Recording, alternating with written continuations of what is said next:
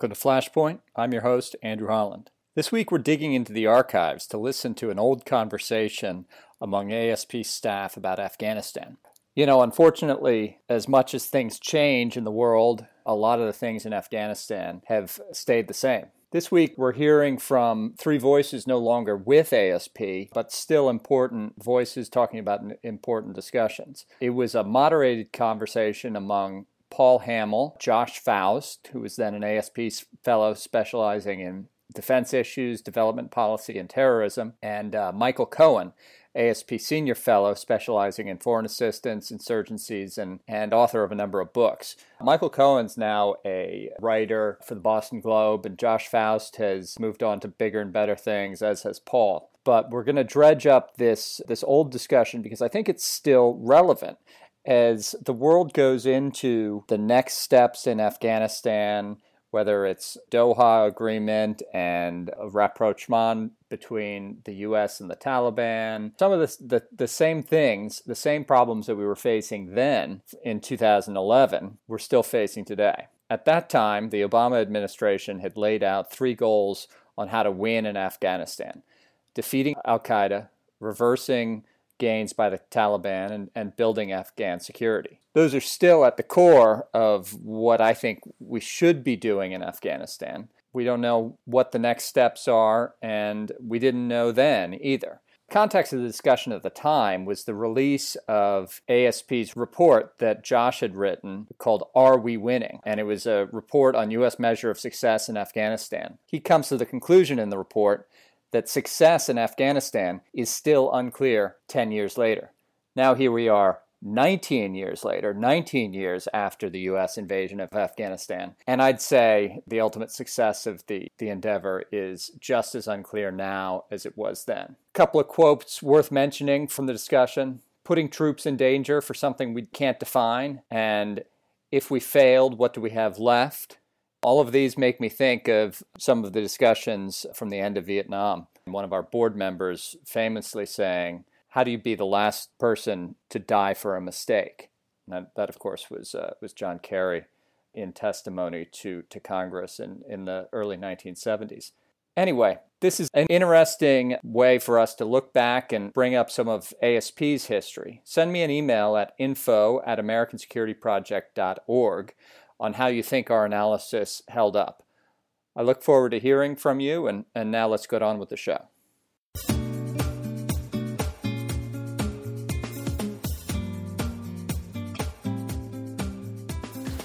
Hello and welcome to the ASP podcast. The American Security Project is a bipartisan think tank looking to some of the big national security issues facing us all. We aim to create strategic consensus and foster mature debate. These bi-weekly podcasts are part of this mission. Today, we're joined by Joshua Faust. Josh is a fellow at ASP specializing in defense and development policy. Prior to this, he was a military intelligence analyst specializing in socio-cultural dynamics of irregular warfare. And of course, he blogs regularly.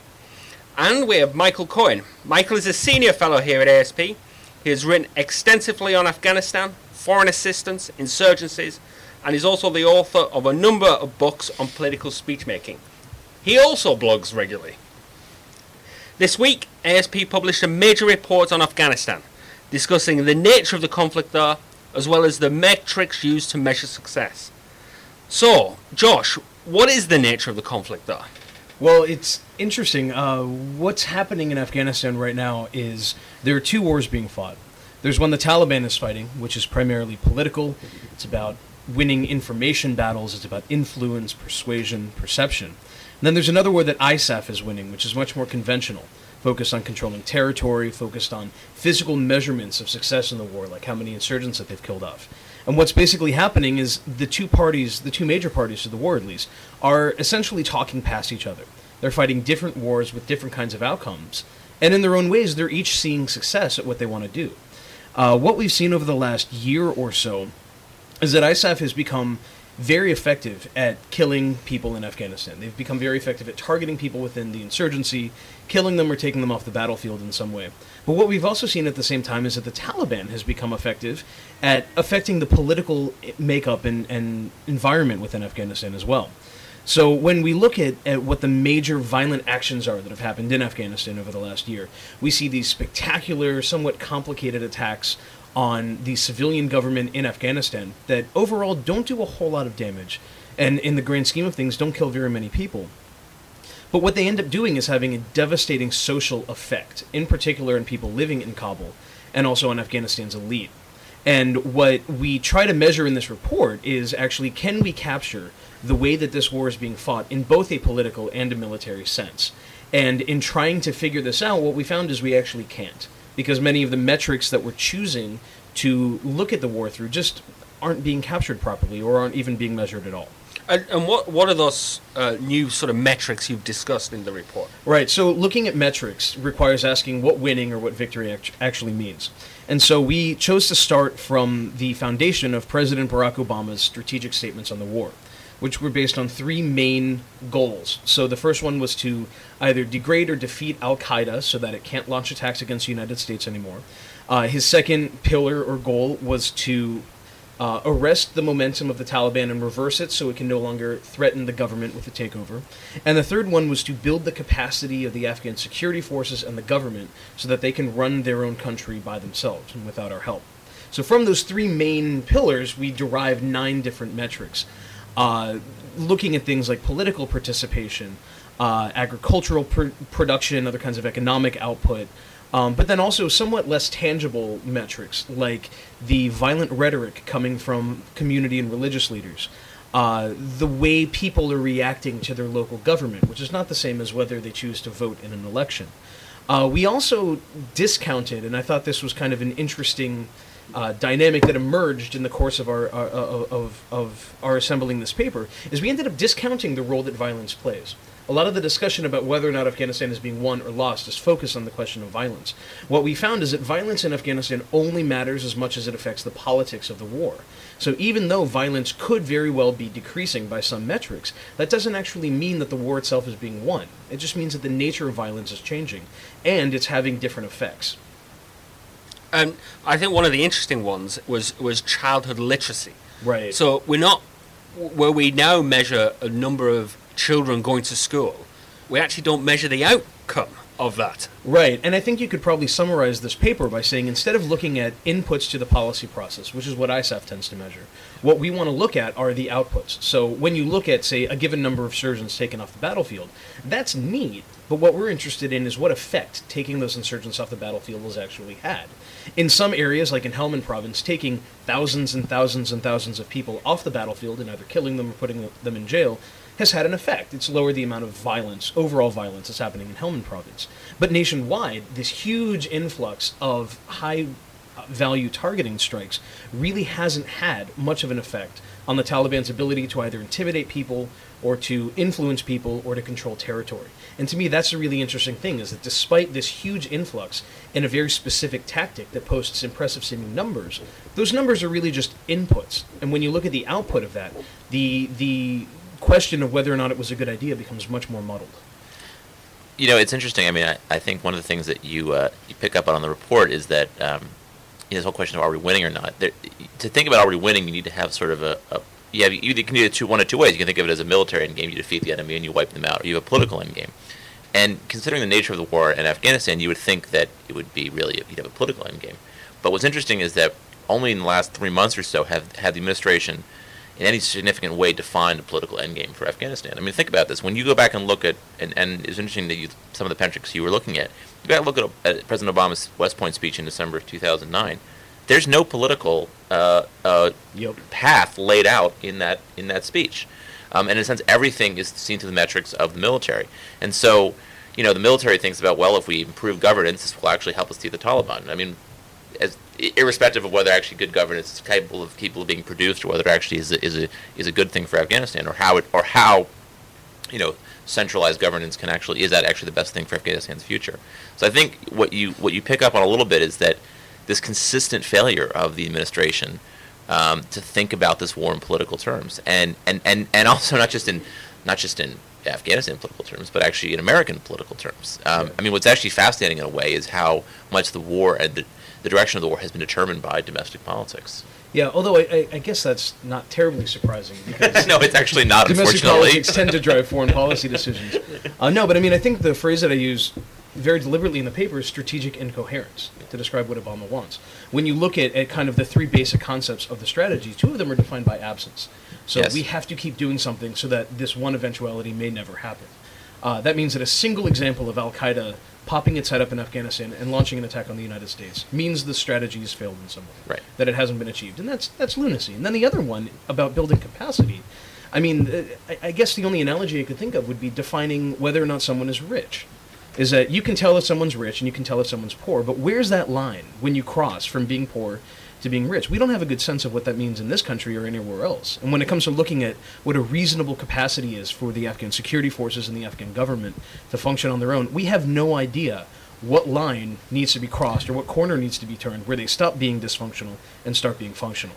But it also seems to me that the political goal within that segment of boosting Afghan security forces and Afghan government is to create this over-centralized, monolithic, right. almost Soviet, dare I say, system of having a huge military force controlling the whole country. Yeah. Well, I mean, Paul Obama is a socialist, so keep that in mind there.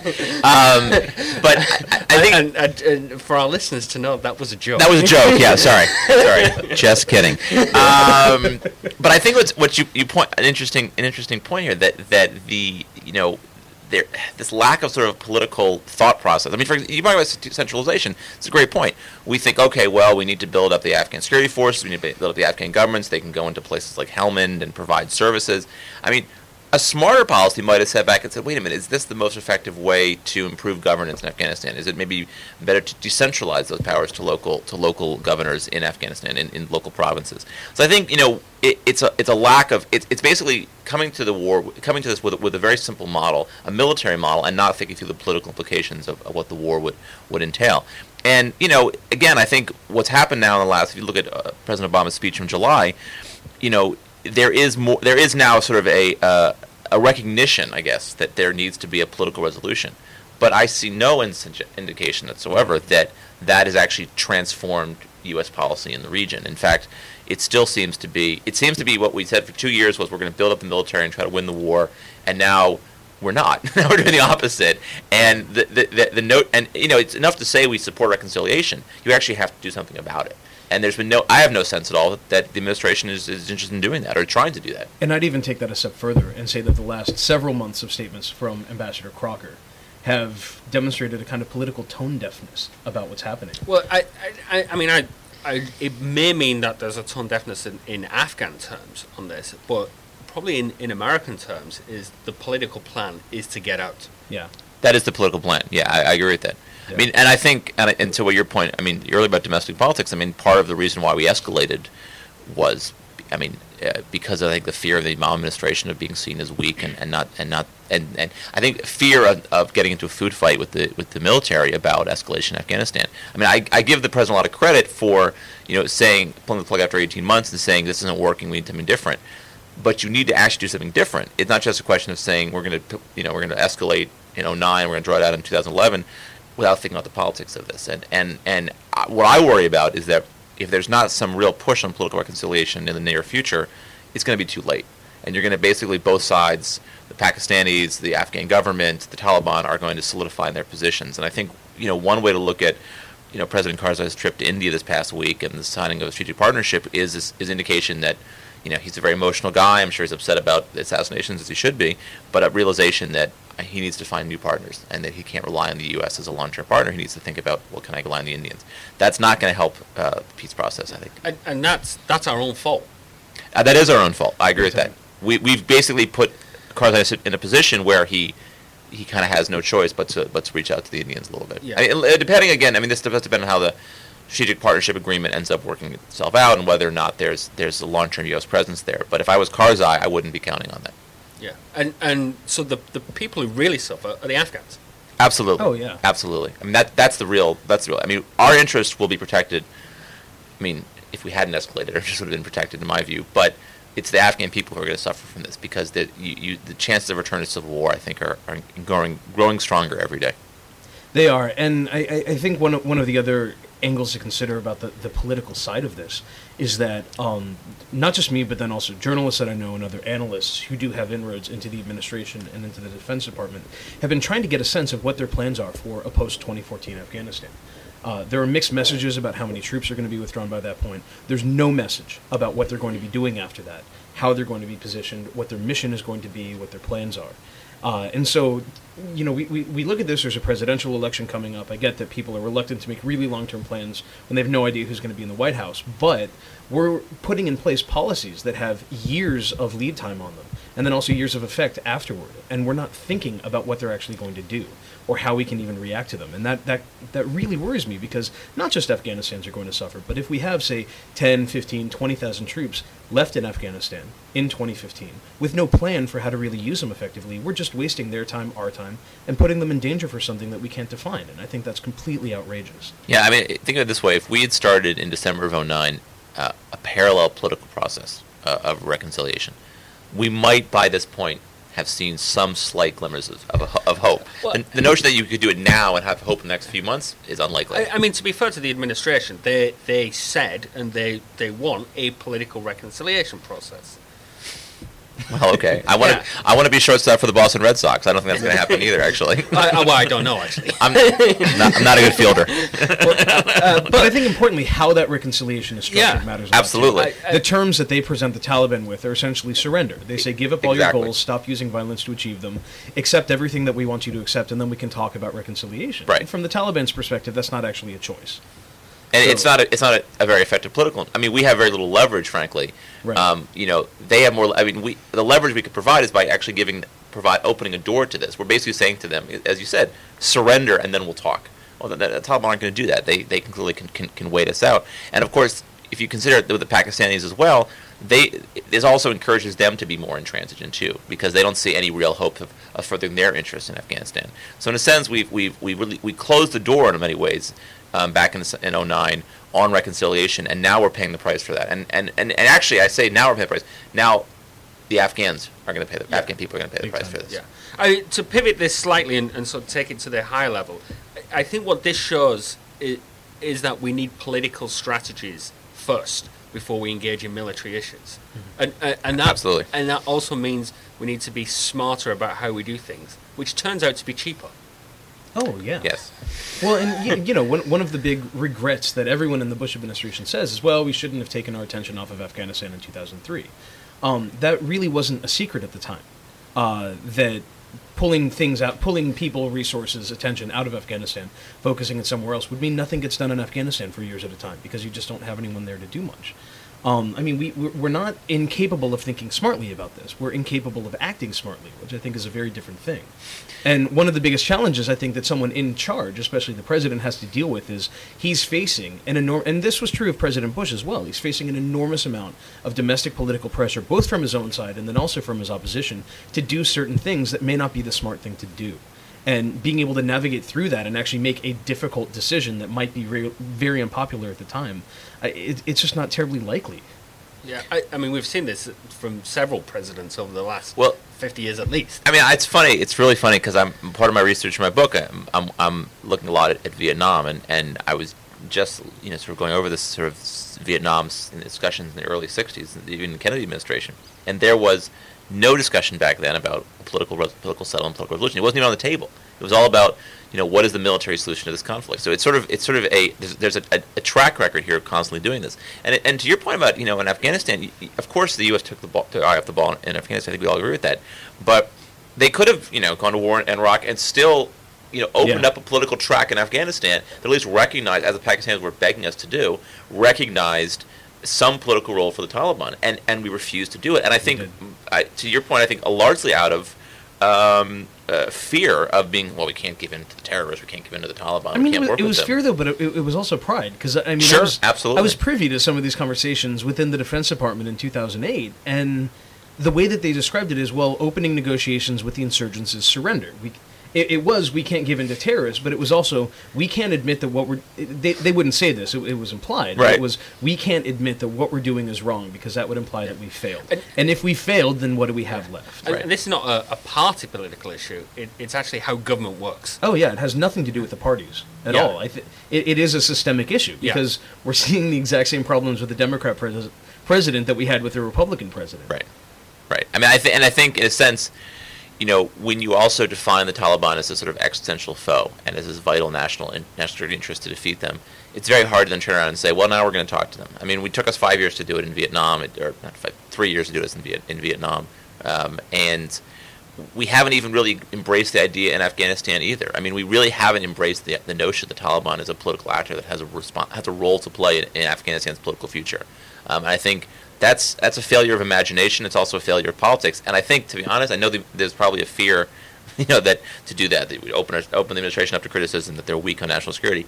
Nobody cares. You know what I mean? No, most Americans don't care. And the fact is that it's not going to be something the political price for doing that is minimal. Yeah, and the political benefit actually is kind of huge. Because what you leave is actually a win. Yeah. Right, exactly. Well, but that's the problem, is that wins are often defined by, did you defeat the enemy? Did you militarily defeat the enemy? You know, an uncertain victory in which your enemy is still has some political role isn't seen in some areas as a win. Which is incredibly interesting, because now we're in the second decade of the 21st century. That could be what winning is. No, one would think so. Should be. Yeah. You know, that the place is left stable. Right. Yeah. Well, that to me seems like victory. I'm sure for most citizens of Afghanistan, it would seem like victory as well. The problem is I don't know that we. I mean, I think we see stability, but stability in a very simplistic way. Stability means that we win, or we leave a dictator. Or I think what they mean is stability means that there's no conflict and no violence, which isn't quite the same thing. That's true. And to me, one of the biggest things is. Even the title of this paper, Are We Winning?, I think is kind of silly, because I've never thought of Afghanistan as a war that needs to be won, but rather a problem that needs to be managed. Right. And instead of looking at it in those terms, there will be cyclical conflict in Afghanistan. There always has been. Yeah. We can't solve that. And pretending like we can remove people either violently contesting government control or just contesting government control somewhere, I think is incredibly hubris. But I think there are cyclical political cycles everywhere in the world. We have that here in America, as we see the grassroots rise up against government control. Absolutely, all in different issues. Here, it's done by the ballot box. I mean, there's violence in America, and that's not why people would describe us as unstable. They would describe us as unstable for maybe other reasons, economic or financial reasons. But, within Afghanistan, to me, someone contesting the control of Hamid Karzai's government doesn't strike me as an inherently unstable thing to do or a destabilizing thing to do, especially if there are means in place where the government and the person contesting it can then resolve that in some way, even if it requires divesting government control of somewhere. That's still the government controlling its territory and exercising authority in a way. That is victory, even though right now we would describe that as defeat. I have to say, I back to this issue about winning, I would love to see the phrases winning and losing banished from all discussions of military conflict in the future, because this isn't like World War II where this is not the same. Take Berlin. It's not unconditional surrender, right? You don't take Berlin. It doesn't work that way, and it hasn't worked that way for a very long time. I mean, there's the obvious exceptions, but for the most part, it's about how do you further U.S. interests and how do you create situations. I mean, let's face it. The end of the Second World War, Japan's are really interesting because we actually changed the unconditional surrender issue because that's in a way we did. We said that you could keep the emperor. Right.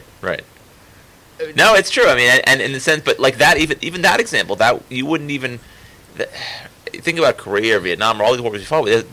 The outcome is always an uncertain one, and it's one in which, and this is true throughout history. I mean, wars don't always come to neat, tidy endings. And I think for a place like Afghanistan, too, I think, again, saying that we can win or we can have victory, it's just the wrong framework. And I think what we've decided here is that when we go into conflicts and saying there is a win or lose, we make things worse. Absolutely. And we make it longer. Well, we handcuff ourselves. We prevent ourselves from viewing the problem as it actually is, and we try to impose some kind of weird World War II framework on it that's just inappropriate.